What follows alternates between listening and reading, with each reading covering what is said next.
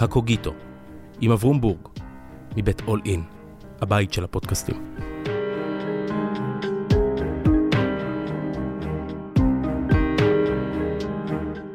שלום, כאן אברום בורג. במשך חיי פגשתי המוני אנשים. רובם מעניינים ומרתקים בדרכם. וכשאני מחפש את המפתח על מגירות הלב של הנשים והגברים האלה, אני מוצא תמיד יסוד אחד. לכל אחד ואחת מהם יש טקסט משלהם. לכל איש יש טקסט. קצר או ארוך, ספר, שיר או פתגם, טקסט אחד לפחות עליו בנויים הרבה ממגדלי החיים שלהם.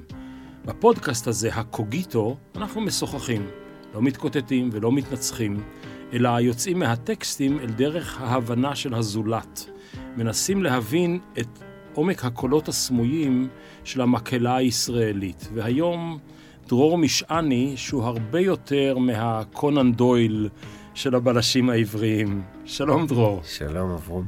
בשביל הגילוי הנאות, אף פעם לא פרסמתי אצלך ביקורת ספרים, נכון? בטוח. החרמת אותי לדעתי. אתה חושב? קשה לי להאמין. פגוע עד הרגע הזה. קשה לי להאמין. אבל אהלן, שלום. אהלן. תודה על ההזמנה. חכה, רגע, יש עוד חצי שעה, שעה נראה. שאלתי אותך מה, ואמרת לי המכתב הגנוב של אדגר אלן פה. נכון. זה מצחיק, אצלי אדגר אלן פה זה הג'וק בחלון שהופך למפלצת, ואצלך זה דווקא הצד הרציונלי שלו. מה המכתב הגנוב? מה קרה שם?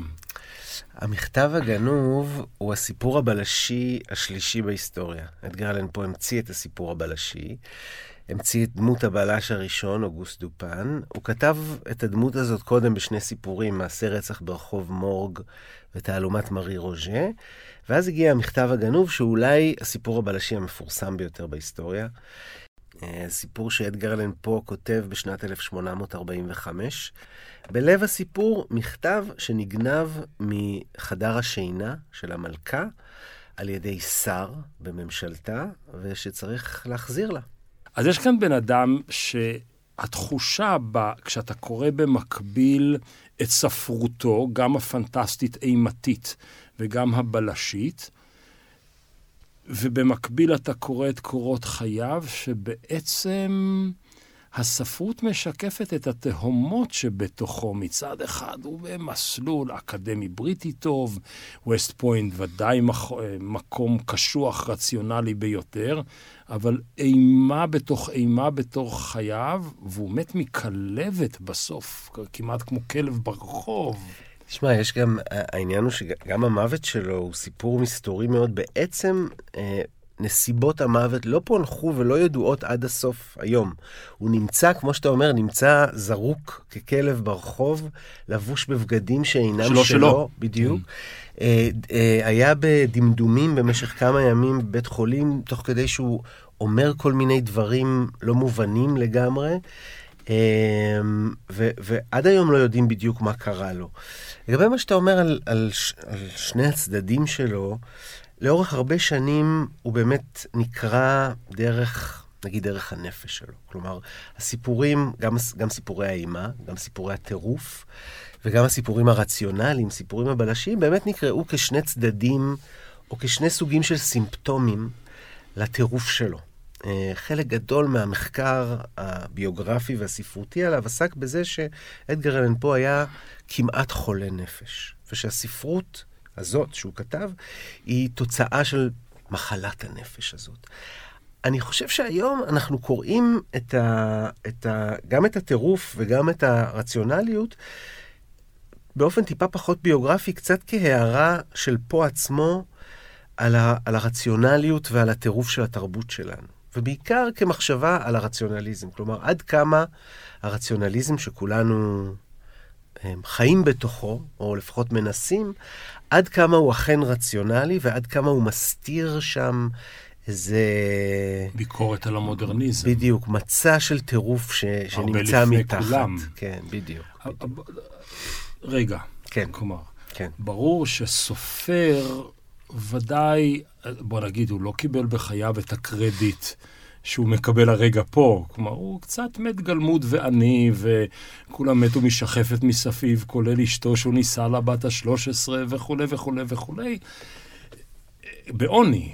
הקרדיט. מגיע בשנים הרבה יותר מאוחרות, כשברור מה הסטרוקטורות שהוא הציב אחריו, ולפני הביקורת של הרציונליזם, של המודרניזם, שהוא רואה אותה באמת כמעט מאה שנה לפני שהיא מתפוצצת באירופה בפנים של כולנו,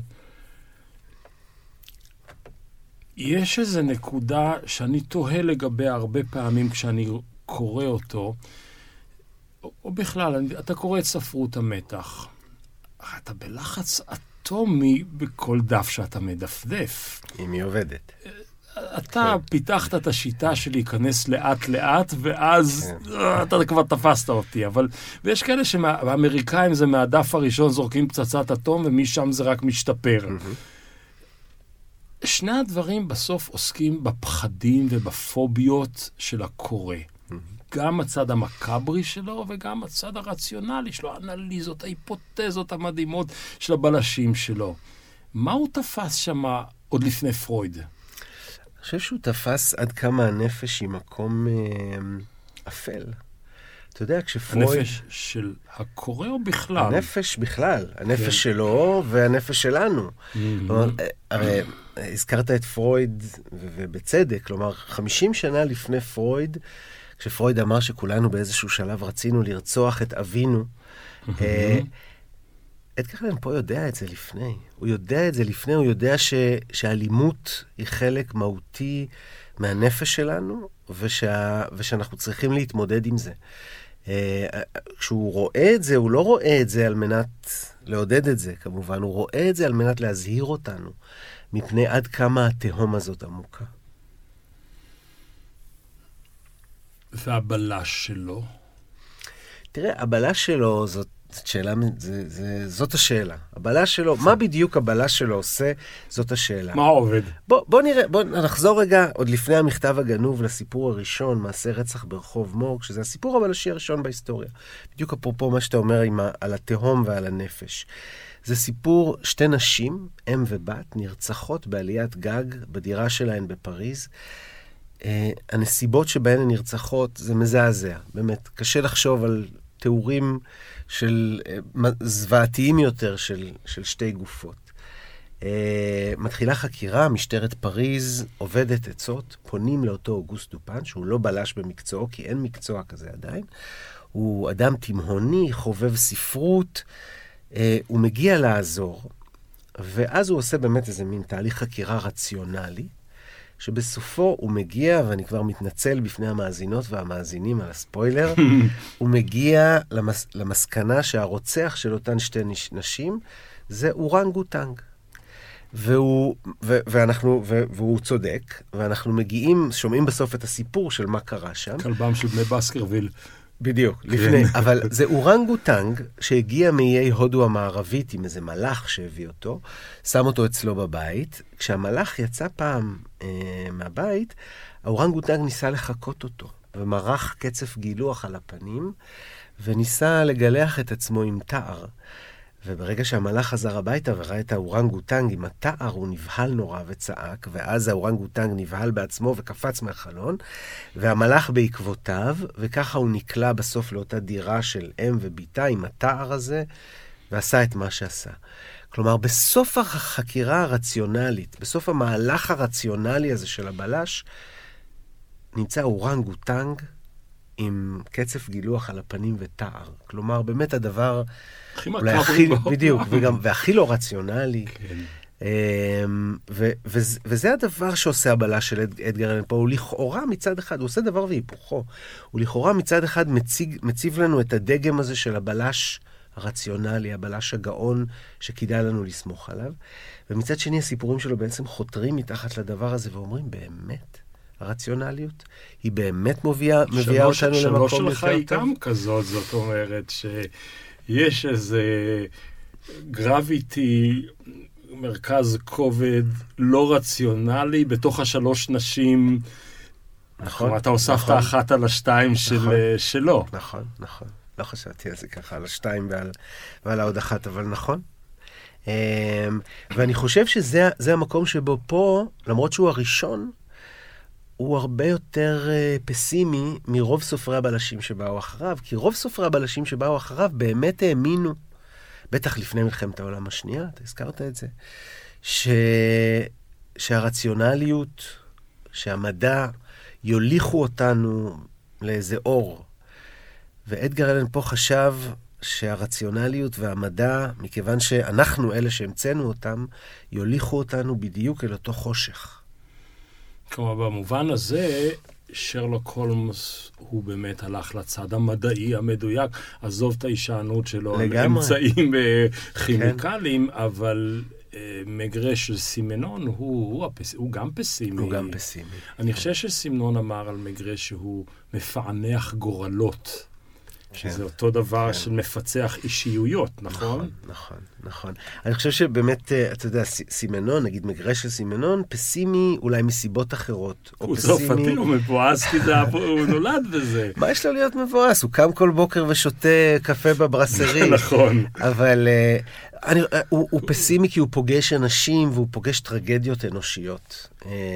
אבל אצל פה הפסי, הפסימיות היא באמת איזה... מבט קודר מאוד על המודרנה. אתה כתבת על זה לא מעט, על, ה, על, המתח, על המתח הזה שלו, אבל בוא נלך עם זה קצת, עוד מעט כן. הלאה. לא סתם שמתי כאן את אה, סימנון ואת מגרה, כי הוא הושפע בסוף מכתיבה של, אה, של אדם בשם פרנסואה ז'ון וידוק, שהיה בעצם, הוא הקים את אגף החקירות הראשון של המשטרה, נכון? נכון. והוא כותב את ה...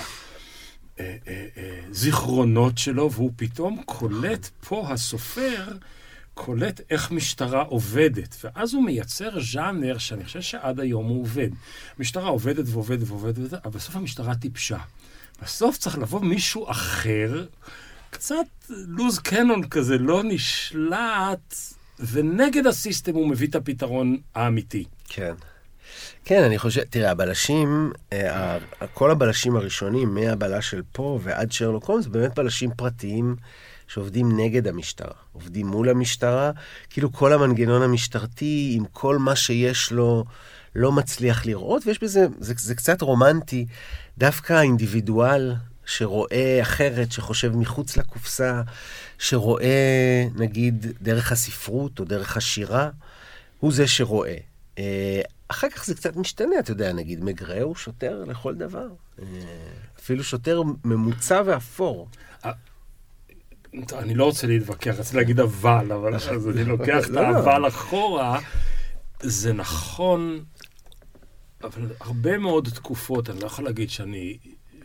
אני לא מכיר את הז'אנר כמוך, כן. אני רק קורא. היה משהו מושלם בבלש. היום הבלשים פגומים. כן. זאת אומרת, קח את אה, קורט ולנדר, נגיע אחרי כן. לנורדים. הם כולם, יש להם משהו דפוק באופי, ואיזה חולשה, ואיזה... פעם רק המשטרה הייתה דפוקה, והאנליטי המוזר, האאוטסיידר, הביא את הפתרון, שרלוק הולמס. כן. היום לא, היום גם המשטרה פגומה וגם הבלש פגום.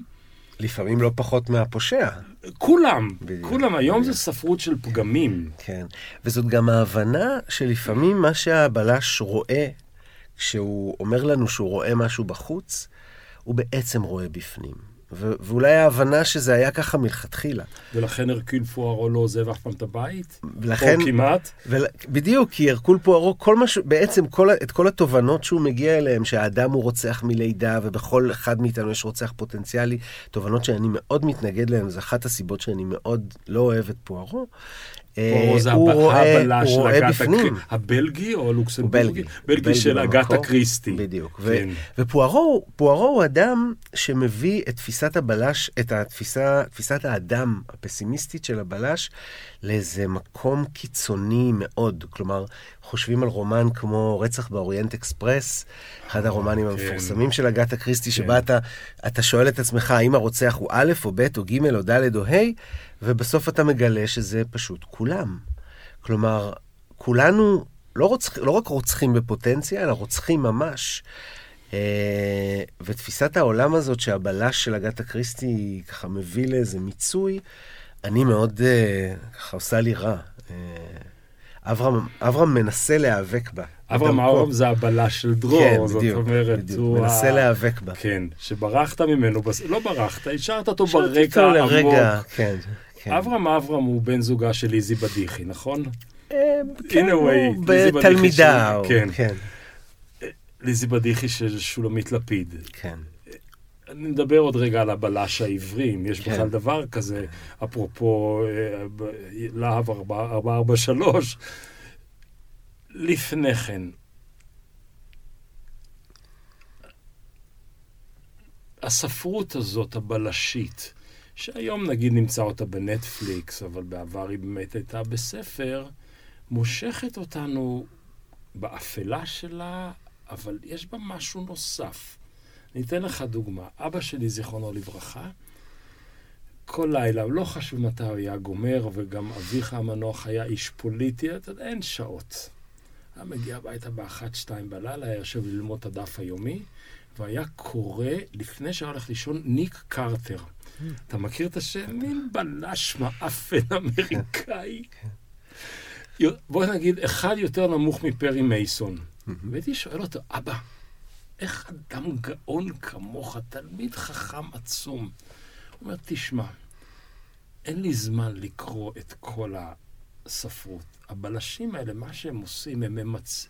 מה, הם אוספים את כל ההישגים הטכנולוגיים והמדעיים והסוציולוגיים ומרכזים אותם ברומן. הם כותבים שטויות. אני יודע לחלץ את התחקיר שלו החוצה. עכשיו, פה לא, כת... לא היו לו תחקירים, הוא היה אינטואיטיבי, אני מניח, בצורה בלתי רגילה. אבל היום כשאתה כותב בלש, על מה אתה נשען?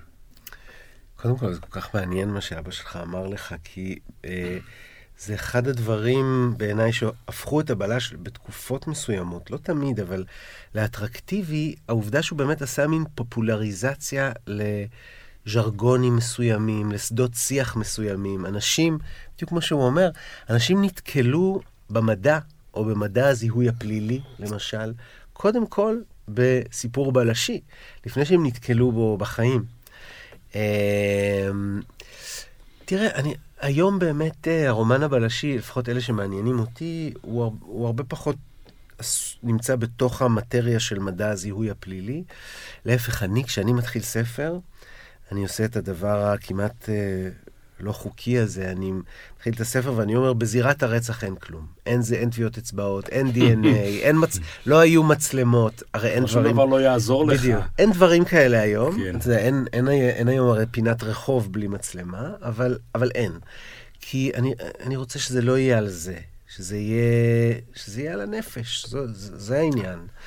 אה, ו, ובמובן הזה, נגיד, כשאני כותב את הספרים, נגיד שאני כותב חדר חקירות, למשל, שזה הסצנות שאני הכי אוהב לכתוב, סצנות שבהן אברהם נמצא מול נחקר או נחקרת, אני חושב על שיחות כאלה, כמו שלנו פה, אני חושב על שיחות אצל הפסיכולוג, אני חושב על שיחות אצל, אצל כומר מוודא, או שיחות אצל רב, אני חושב על, על מודלים אחרים של שיחות, וזה מה שנמצא שם ברקע. כלומר, האופן שבו לפעמים בשיחות אנחנו מנסים לפתוח או לסגור את הנפש, תלוי באיזה עמדה אנחנו בשיחה.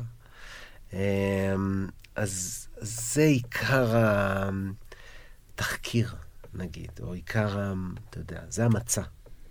כלומר, שהבלש, סיפור העלילה הוא, הוא, הוא עטיפה עליונה, אבל בבפנימו זה סוגיה של פסיכולוגיות. בבסיס זה, ניס... זה ניסיון להבין אנשים ואת הגורלות שלהם, אפרופו מה שאמרת על סימנון, את הטרגדיות שלהם, את הבחירות שהם עושים בחיים שלהם. הסיפור הבלשי לוקח אנשים שעשו בחירות קיצוניות. אפשר היה לספר את הסיפור הזה גם עליי או עליך, אבל אנחנו, לפחות אומר על עצמי, אה, הבחירות שעשינו בחיינו היו בחירות קטנות. קטנות. כן. רוצח עשה בחירה גדולה. כשאתה קורא עיתון, היית עיתונאי, כן. ואתה קורא סיפור שהתפענח או עומד כן. לדין, אתה רואה גם שם את התהליך הפסיכולוגי, או אתה רק קורא את הכרוניקה וזהו? אני רואה את האופן שבו, אני רואה את קצה החוט שאני צריך למשוך. בעיתון בדרך כלל אנחנו לא מצליחים למשוך אותו יותר מדי, אולי בכתבות מוסף ארוכות, אבל, אבל חלק גדול מהסיפורים ש, שמעניינים אותי התחילו מ, מידיעות בחדשות. אתה יודע שבצרפתית יש את המונח הזה פט דיבר, mm-hmm. אה, מין ידיעות כאלה. דברים שקרו, כן. ידיעות ששמים ככה באיזה מין טור בשולי הדברים. ו- ו- ויש איזה, יש הרבה מחשבה היסטורית על האופן שבו הסיפור הבלשי התפתח מתוך הז'אנר העיתונאי הזה. בעולם. בדיוק. כן. מהדבר הזה שאתה פתאום קורא על אדם ב- בעיר הזאת והזאת, שעשה כך וכך לילדיו או לאשתו, וזה 50 מילה כשאתה קורא את זה בעיתון, אבל בעצם, הרי מה, מה יש שם? יש שם טרגדיה של אין ספור אנשים, של ה... קורבנות, כמובן, של בני המשפחה שלהם, של חברים, הרבה מאוד פעמים של הרוצח או הרוצחת בעצמם, שגם הם הגיעו למעשה הזה בנסיבות טרגיות. ואת ה, הדבר הזה, הסופר שרוצה לכתוב רומן בלשי טוב צריך לתפוס בעיניי. לפני שש-שבע שנים, אני קורא הרבה מאוד ספרים מהסוג, מהסוגים האלה. אולי בעקבות אבא, אולי כדי להרגיע קצת את הראש מהמולת היומיום, והתחלתי לכתוב ספר מתח. אה. וכשטראמפ עלה לשלטון לא הצלחתי יותר. כל בוקר אני קם ואני מגלה שהכותרת יותר יצירתית מהדמיון כבר, כן. ולא הצלחתי. אני אולי עכשיו אנסה לחזור לזה, אבל, וכאן זה אבל שאני רוצה ללכת איתך, היו שנים שהספרות האמריקאית עסקה בבלשות מאוד מאוד טובה. ויש לי הרגשה שבשנים האחרונות הבלשות האמריקאית, לא יודע, סובייקטיבי לגמרי, ותגיד לי שאני מדבר שטויות, אני אגיד לך, בסדר, אבל זה השטויות שלי, זו הבחירה הקטנה שלי. כל מקום שהבלש האמריקאי יש לו בעיה, הוא יורה. בסדר, אז הוא הרג אותו, כן. ואפשר לעבור דף ונפתרה הבעיה. כן. ואני מרגיש את התנועה, למשל, בקריאה שלי, מכל מיני סיפורי מתח אמריקאים לספרות הנורדית. כשאני רואה יונסבו כזה, יונסבו כזה, אני כבר רואה את השיחות שלך, וכשאני רואה את uh, הניג מנקל וקור ולנדר שלו, אני רואה אותו מתבונן באנשים ובפסיכוזות שלהם. כן. ו... אבל העולם עבר על הספרות, הבלשות הנורדית נכון. היא תפסה היום גבהים נכון. שהיא לא הייתה לפני 10-15 שנה. נכון. גם הגרמנית, אני חושב, אגב. נכון. אני חושב שיש לזה סיבה, והסיבה היא ש...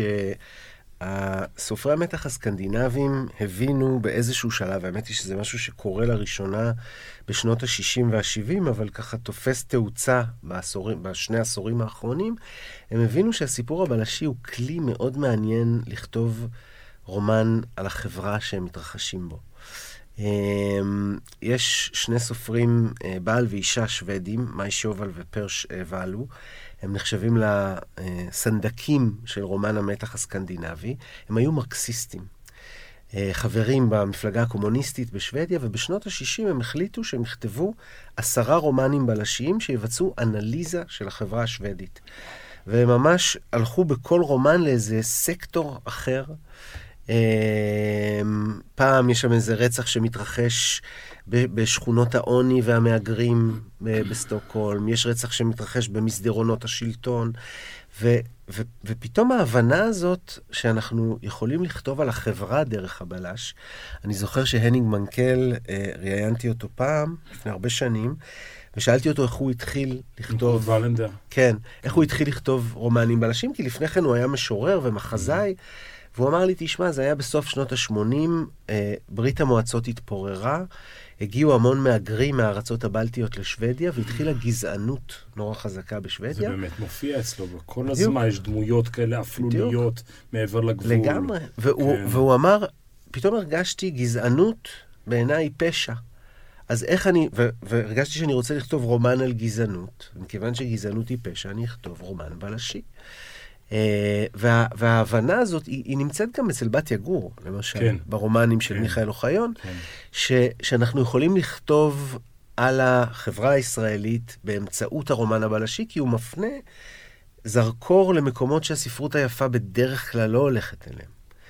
Uh, אתה יכול עם הבלש להגיע למקומות שהרומן, בצרפתית קוראים לזה ליטרטור בלאנש, הספרות כן, הלבנה, לבנה, כן. לא הולכת אליהם. וזה דווקא פילם נואר. בדיוק. כן, זה בדיוק. מקום אפלול. בדיוק. נחזור רגע לאדגר אלן כן. פה. כבר ברחנו ממנו, כן, או לא, יצאנו לדרך כן. ממנו, ודיברנו, אני הזכרתי את העורב, שזאת שירה, וואלה. ולמה ז'בוטינסקי נמשך אליו כל כך? הוא תרגם את העורב, תרגום בעיניי מופתי, שגם שימר את המוזיקה הפנימית שלו, הוא תרגם את אנה בלי, נכון. שמי שנתן לה חיי נצח זה יוסי בנאי כמובן יותר מאשר ז'בוטינסקי.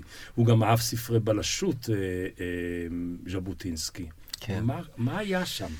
תראה, ז'בוטינסקי זה אחד הדברים המעניינים, הוא גם תרגם את, אה, ש... הוא, הוא תרגם את הס... אחד הסיפורים הראשונים של שרלוק הולמס לעברית, והוא גם, אה, נוסף על זה, הוא בעצם עמד קצת מאחורי. אה, הניסיון ליצור בלש בעברית. אה, ויש שם ויכוח נורא נורא מרתק שמתרחש בסוף שנות ה-20 ותחילת שנות ה-30 של המאה ה-20, בקרב ה- ככה, המיליה הספרותי בארץ ישראל, שז'בוטינסקי הוא אחד הדמויות הכי חשובות בוויכוח הזה, וזו השאלה האם הספרות העברית, זה לפני התקופה הפריזאית שלו. לא, זה כבר, זה אחרי. בפריז הוא כבר, לדעתי הוא אחרי התרגומים. אוקיי, כן. אז, אז הוא, אוקיי. אני חושב שהוא אפילו מתאהב בפה ובבלש קצת דרך התרגומים של בודלר לצרפתית. מאה אחוז. כן. והוא, ואז הוא מנסה לקדם תרגומים וכתיבת בלשים בעברית, בלשים מקוריים. ובלב הוויכוח נמצאת השאלה האם הספרות העברית, ספרות קודש, גם כשהיא חילונית, אבל אתה יודע, ספרות קודש במובן הלאומי, האם היא צריכה אה, לקלוט לתוכה ז'אנר כזה, כמו הסיפור הבלשי. ואחד הדברים שז'בוטינסקי, שני, הד- אני אצביע אולי על שני דברים שז'בוטינסקי חושב שבגללם צריך בלש בעברית. אחד, זה שהבלש מחנך את הקוראים שלו אה, לחשוב. הוא מחנך אותם לחשוד, הוא מחנך אותם להתבונן, והוא אומר, מה, מה צריכים ה, היהודים החדשים אה, בתהליך הזה שבו הם נעשים עבריים ונעשים ריבוניים בפעם הראשונה? זה את המבט הזה, זה את החוש הזה. והדבר השני, הוא אומר, אה, הוא בעצם דיבר הרבה על, ה, על התפקיד של הבלש בהתחדשות השפה העברית. שזה דבר, בעצם זה אולי קצת קרוב למה שאמרת קודם על, ה, על האופן שבו אביך קרא את הבלשים. הוא אומר, תשמעו, אם אנחנו לא ניתן לקוראינו הצעירים בלשים בעברית, הם יקראו בלשים ביידיש, או בפולנית, או Mm. ברוסית. כי הם רוצים לקרוא כאלה, בלשים. היו כאלה, בדיוק. כן. ו- ו- ולעומת זאת, אם אנחנו רוצים שהעברית תהפוך לשפה חיה ומתחדשת, צריכים להיכתב בה סיפורים של היום, תגיד וסיפורים על היום. מילה, אני רוצה את כן, כן. ז'בוטינסקי, אבל תגיד כן. רגע מילה על דוד תדהר. היה לכם בבית אה, מדף? לא, לא? לא, בכלל, אצלנו בבית לא היו בלשים. כי? אה, אצלנו, אבל היה כתבי ז'בוטינסקי. ז'בוטינסקי היה, אבל כן. אצלנו, מכיוון שאימא שלי אה, הייתה הקריינית הגדולה, מהמם. אה, הייתה בעיקר ספרות, ספרות יפה, אה, ספרות עברית וככה קצת אה, קלאסיקות של המאה ה-19, בלשים לא אז היו תגיד אצלנו על דוד המדף. תדהר, ספר לנו מי הוא. דוד תדהר הוא הבלש העברי הראשון. אה, אדם שהיה שוטר אמיתי במשטרת המנדט, פרש ממשטרת המנדט אה, בשנות ה-20, והחליט שהוא מקים את משרד החקירות הפרטי הראשון בתל אביב. באיזשהו שלב, אה, חבורה של עיתונאים, סופרים ומו"לים, אה, ז'בוטינסקי עמד מאחוריהם, אביגדור המאירי, היה אחת הדמויות הבולטות שם, פנו אליו ואמרו לו, תשמע, אנחנו, תשאיל לנו את דמותך וקצת מסיפוריך, ואנחנו נכתוב סיפורים בלשים, שהגיבור שלהם הוא דוד תדהר. וכך נולד מי שמכונה בסיפורים שרלוק הולמס של המזרח הקרוב, שזה הבלש העברי הראשון שלנו. בלש נורא נורא מצחיק. אה, אם, אם תרצה, אני אספר לך על, הסיפ... על החקירה הראשונה שלו. ודאי. החקירה הראשונה שלו מראה למה לא היה בלש בעברית הרבה שנים, עד בת יגור ושולמית לפיד, אחרי דוד תדהר. הסיפור נקרא הרצח המסתורי. דוד תדהר יושב במשרדו, נדמה לי שזה ברחוב אלנבי או ברחוב אחד העם, ואז אה, נכנסת אישה, כמו שצריך, אתה יודע, ככה מתחיל סיפור, והיא אומרת לו, תשמע, אני נשואה. אלא מה? יש לי גם מאהב. אוקיי. אוי, בדיוק, אוי. אוי, כבר. אוי, בדיוק. בחברה הפוריטנית של ארץ ישראל דאז, בדיוק, כן. תחשוב. ובעלי, אה, סליחה, המאהב, לא, בעלי, סליחה, בעלי נרצח. משטרת המנדט עצרה את המאהב, היא בטוחה שהמאהב הוא הרוצח. אני אומרת לך שהוא לא הרוצח, כי הוא היה אצלי בזמן הרצח, אבל הם לא מאמינים. תעזור. דוד תדהר יוצא לחקירה, שבסופה, שוב, סליחה על הספוילר, אני לא חושב שאף אחד יקרא את הסיפור לא הזה. לזה, כן. אה, בסופה הוא מגלה שהרוצח האכזרי, זה הרוצח הראשון בתולדות הסיפור הבלשי בעברית, הוא מטאוריט. אפרופו אורנגוטנג עם קצף גילוח. בדיוק. כן. ישב הבעל אה, איפשהו באזור פארק הירקון, מה שהיום פארק הירקון, ואז נפל עליו מטאוריט מהשמיים והרג אותו. עכשיו, אתה הצבעת על הדבר הזה של כמה זה נורא עכשיו, בתוך היישוב אנחנו כותבים ספרות על מאהב וזה, אבל תחשוב גם על הדבר הזה שעושה הסיפור הבלשי, וזה שהוא מבקש מאיתנו להתבונן במקומות שבהם אנחנו אשמים. לא אלה שבחוץ. לא האיראנים, המקומות שבהם אנחנו פושעים. וביישוב, סוף שנות ה-20, תחילת שנות ה-30, כנראה שאין אשמים, יש רק מטאוריטים. לא, היה לנו החמישייה הסודית וכל... לא, אבל את, את, מה, ש, מה שקורה בסיפורים הבאים של תדהר, זה שיש כבר אשמים שאינם מטאוריטים, אבל הם בדרך כלל או כנופיות של ערבים. אוקיי, יש רע מוגדר. בדיוק. כן. או מהגרים שזה מקרוב באו. כלומר, מישהו שירד ברגע זה מהאונייה מפולין או מאוקראינה או אבל לא מרוסיה, הפנונזר, לא אנשי שלומנו. הוא עוד לא עבר את הטרנספורמציה, הוא הביא איתו את מחלות הגלות. מעניין. אתה מבין? אז, ובגלל זה אין לנו, הבלש הוכה, ו, ובמשך כמעט 50 שנה לא נכתב, אלא בספרות לילדים ונוער. חסמבה. זה היה חסמבות וימאים כן. הצעירים ו- וכל מיני כאלה, הספורטאים הצעירים. בדיוק, אוקיי. בוא נלך לעוד שני מקומות ברשותך, אוקיי? כן, בטח. לא כמה מקומות. באלן, בספרות הבלשית, כן. האלן פויט, כן. הפתרון הוא תמיד על השולחן. אפרופו המעטפה של קונן דויל וווטסון, ואפרופו... כן. הפתרון כל כך גלוי, שאתה כמעט לא מביא, או הרקיול פוארו, או מי שלא יהיה. למה חפרו כל כך עמוק? כן. מה זה אומר עלינו, שאנחנו עיוורים? כן. זה הביקורת החברתית? תראה, אז אני אגיד, אני אגיד על זה שני דברים. קודם כל, אני... אני כולל אני, המכתב הגנוב שלך. בדיוק, אבל כן. אני אוסיף, אני אוסיף מילה. איך אתה, אתה אמרת, הדברים אה, גלויים, או הדברים פשוטים, ואני אוסיף לכאורה. אוקיי. כי בקריאה שלי את המכתב הגנוב, אה, בסוף אנחנו לא יודעים מה הפתרון. והסיפור משאיר אותנו בסוף עם יותר שאלות מתשובות. כלומר, מה שאומר לנו הבלש זה, אה, הוא אומר בדיוק את זה, הוא אומר, תשמעו, הסיבה שלא מצאתם את המכתב זה כי חפרתם עמוק. האמת לפעמים לא נמצאת בעומק, היא נמצאת על פני השטח. אה, אנחנו רגילים, המטאפורות שאנחנו, כשאנחנו חושבים על, אה, על אמת, אנחנו באמת חושבים, גם קצת בעקבות פרויד שהזכרנו, על מטאפורות של חשיפה, מטאפורות ארכיאולוגיות כאלה. צריך לחפור עמוק כדי למצוא את האמת, שהיא בדרך כלל דבר שקבור ב, בעומק הדברים. ואדגר אלן פה, במכתב הגנוב, כאילו מין מציע לנו איזה מבט שאומר, לא, דווקא בגלל שאתם חופרים כל כך עמוק, אתם לא רואים שהדבר נמצא ממש עיניכם. מול עיניכם. בדיוק. אבל מצד שני, אני חושב שדווקא אם, אם, אם אנחנו קוראים את הסיפור הזה עם הבלש, ועם מה שאומר לנו הבלש, עולות לנו המון שאלות מעניינות. למשל, אולי המכתב הזה בעצם הוא מכתב שמי שגנב אותו מלכתחילה הוא הבלש עצמו. אפשר לגמרי לקרוא את הסיפור ככה. זה רשום, מון. אבל זה בדיוק ככה. הסיפור נפתח, הרי כשמפקח המשטרה מגיע אל דופן הביתה, כדי להציג לו את הסיפור. להציג לו איך המכתב הזה נגנב, ואיך הוא רוצה שיחזירו אותו. אחד הדברים המעניינים בסיפור, כשקוראים אותו בזהירות, זה שדופן יודע מה המפקח הולך להגיד לו עוד לפני שהוא אומר לו. עוד לפני שהמפקח אומר לו, תשמע, אני רוצה לספר לך איזה סיפור, תעלומה שאנחנו לא מצליחים לפתור, ודופן אומר, אולי אתם לא מצליחים לפתור כי התעלומה פשוטה מדי. המפקח אומר לו, מה?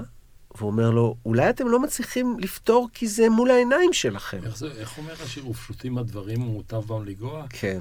רגע, אז הוויכוח על הפשוט והגלוי והעמוק והנסתר עומד ביסוד של ויכוח קשוח בין לקאן לבין דרידה, נכון? נכון. הם רבים על זה. רבים.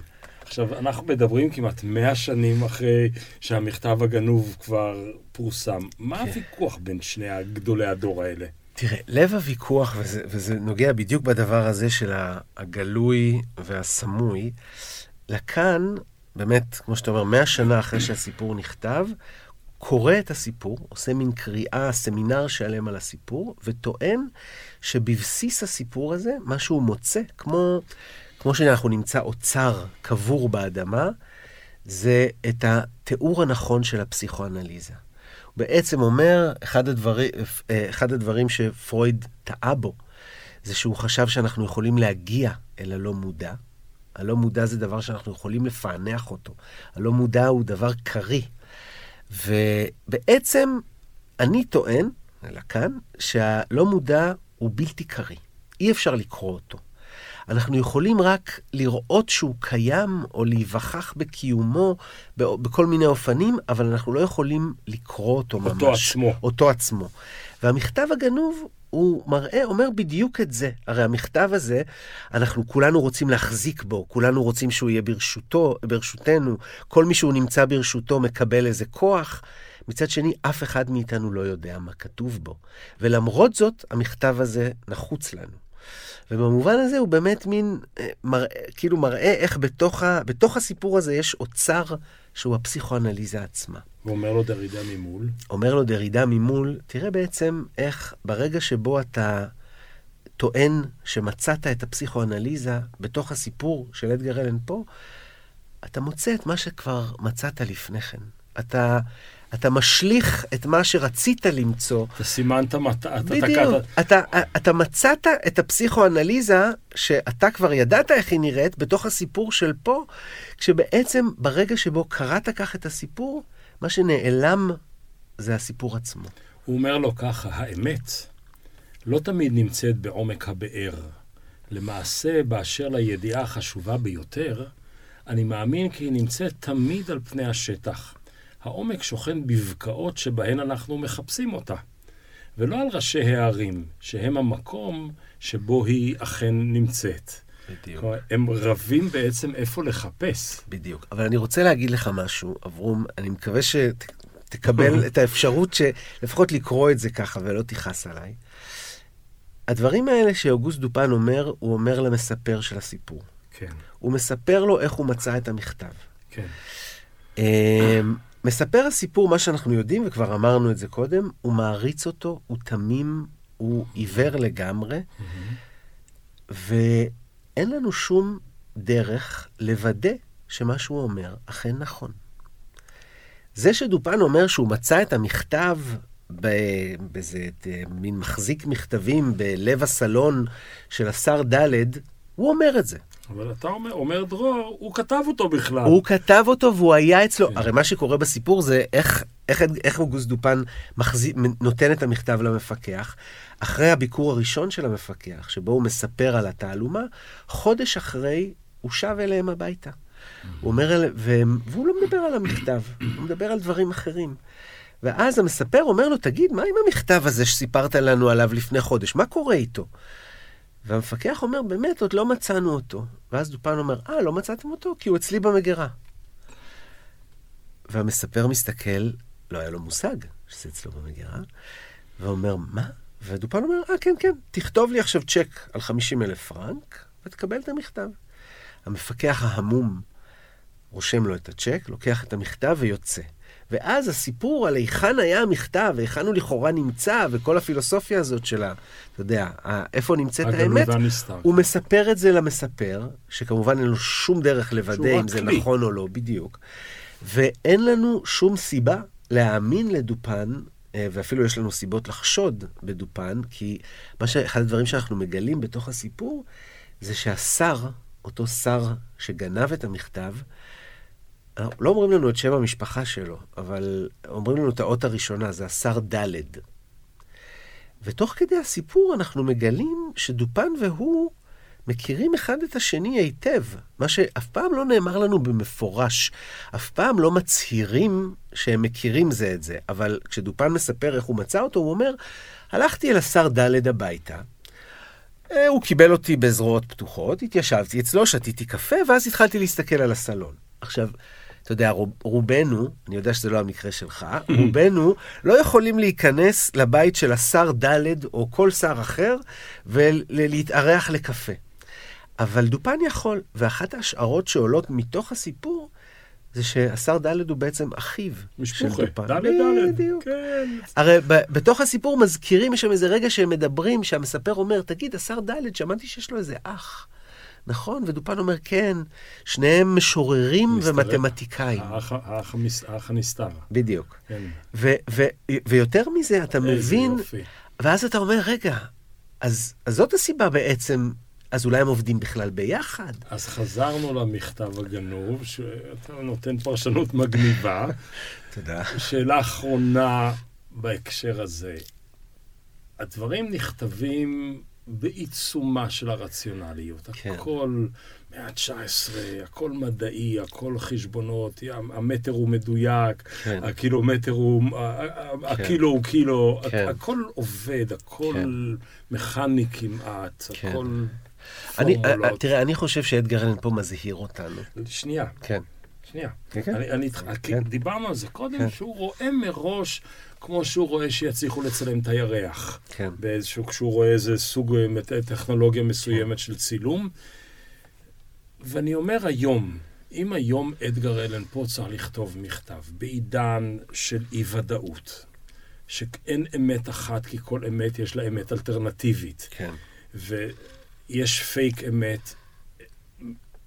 איך עכשיו נכתב בעצם בלש? כלומר, בבלש יש הנחה שיש פתרון לסוגיה, אבל אנחנו חיים בעולם שבו כל פתרון הוא בעצם הזמנה לאי-פתרון.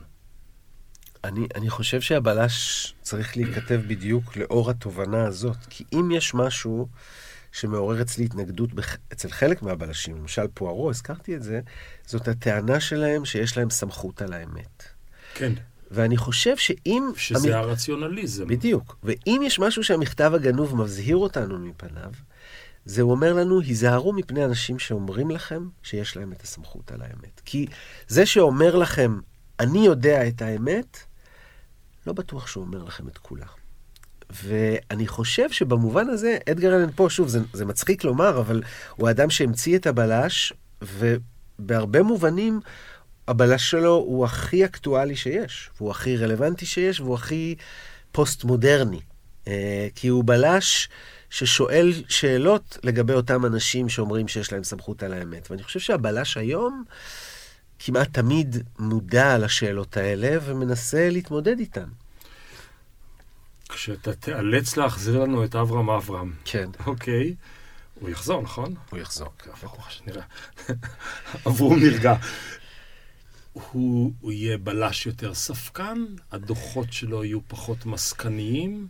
תראה, הוא מלכתחילה בלש, כשאני חלמתי אותו, עוד לפני הספר הראשון, הד... הדבר הכמעט ראשון שידעתי לגביו זה שבספר הראשון הוא יטעה. רציתי בלש טועה. ו...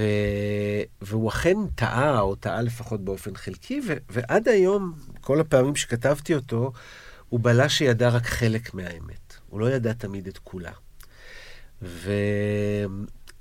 ואני כן מקווה שהוא ידע יותר ויותר ממנה. אה, יש לי כן תקווה כזאת שהוא ילך וישתפר וילך להתק... ויתקרב אה, אל איזו אמת קולית יותר, אבל אני מניח שלכל האמת הוא אף פעם לא יגיע. הדרך שבה חלק מהאנשים, לפעמים זאת בתיה גור בחוג לספרות, ארקיל פוארו הרבה פעמים, שמכנסים את כולם באיזשהו מקום ולוקחים כן. קצת מזה וקצת מזה, וקצת, כלומר, מאמתים את כל הגיבורים בבת אחת, ואז משברי הסיפור, הנרטיבים של כל הגיבורים יוצאת האמת השלמה. כן. אברהם אברהם תמיד נשאר לבד, ובסוף כן. הסיפור הוא הולך לבד לחולון. נשאר לבד, וגם נשאר עם הדבר הזה שלי חשוב להשאיר בסוף, בסוף חקירה בלשית כזאת, הוא נשאר עם איזה שארית, שארית של אי ידיעה. הוא לא, לא רק הוא, כלומר, הוא ואני ואנחנו נשארים, אנחנו הקוראים, נשארים עם איזה דבר שאנחנו לא יודעים עד הסוף, אם זה לגבי המניעים של מי שעשה את מה שעשה, אם זה לגבי הנסיבות. אמ, כי, כי אני מאמין ששארית של אי ידיעה תמיד נשארת. אמ, אני חושב, ש, אני חושב שכך צריך להיגמר סיפור בלשי. אני חושב שסיפור בלשי שנגמר כשהוא סוגר לנו את כל הקצוות, שהוא יודע הכל. כן, זה, זה, זה באמת איזה דימוי כוזב של האמת. תשמע, יש משהו לא הגון ברגע שהגענו אליו, כי אני מצד עצמי רוצה עכשיו לדבר איתך עוד חמש שעות. קדימה. אבל uh, אנחנו נעצור את זה כאן, ואני אבקש ממך בקשה לשוב ולהיפגש. כי, כי אתה מעניין אותי שלוש פעמים. פעם אחת כי אתה כותב, ופעם שנייה כי אתה מלמד, ופעם שלישית כי אפשר לעשות חברותה על טקסטים שמעסיקים אותי. אני, אני חושב, לצערי, שהעולם הבל, הפשע ועולם הבלשות יותר מנחה את חיינו הציבוריים והפוליטיים ממה שחיינו הציבוריים והפוליטיים מנחים את עולם השיטור והבלשות שלנו. והאינטראקציה הזאת, לא בהקשר הישראלי הקונקרטי, כן. מצריכה עוד פענוחים. אני אשמח להצטרף אני, אליך לצוות. אני, וואו, תודה דרור, זה היה נפלא. תודה רבה, אברום, תודה. תודה.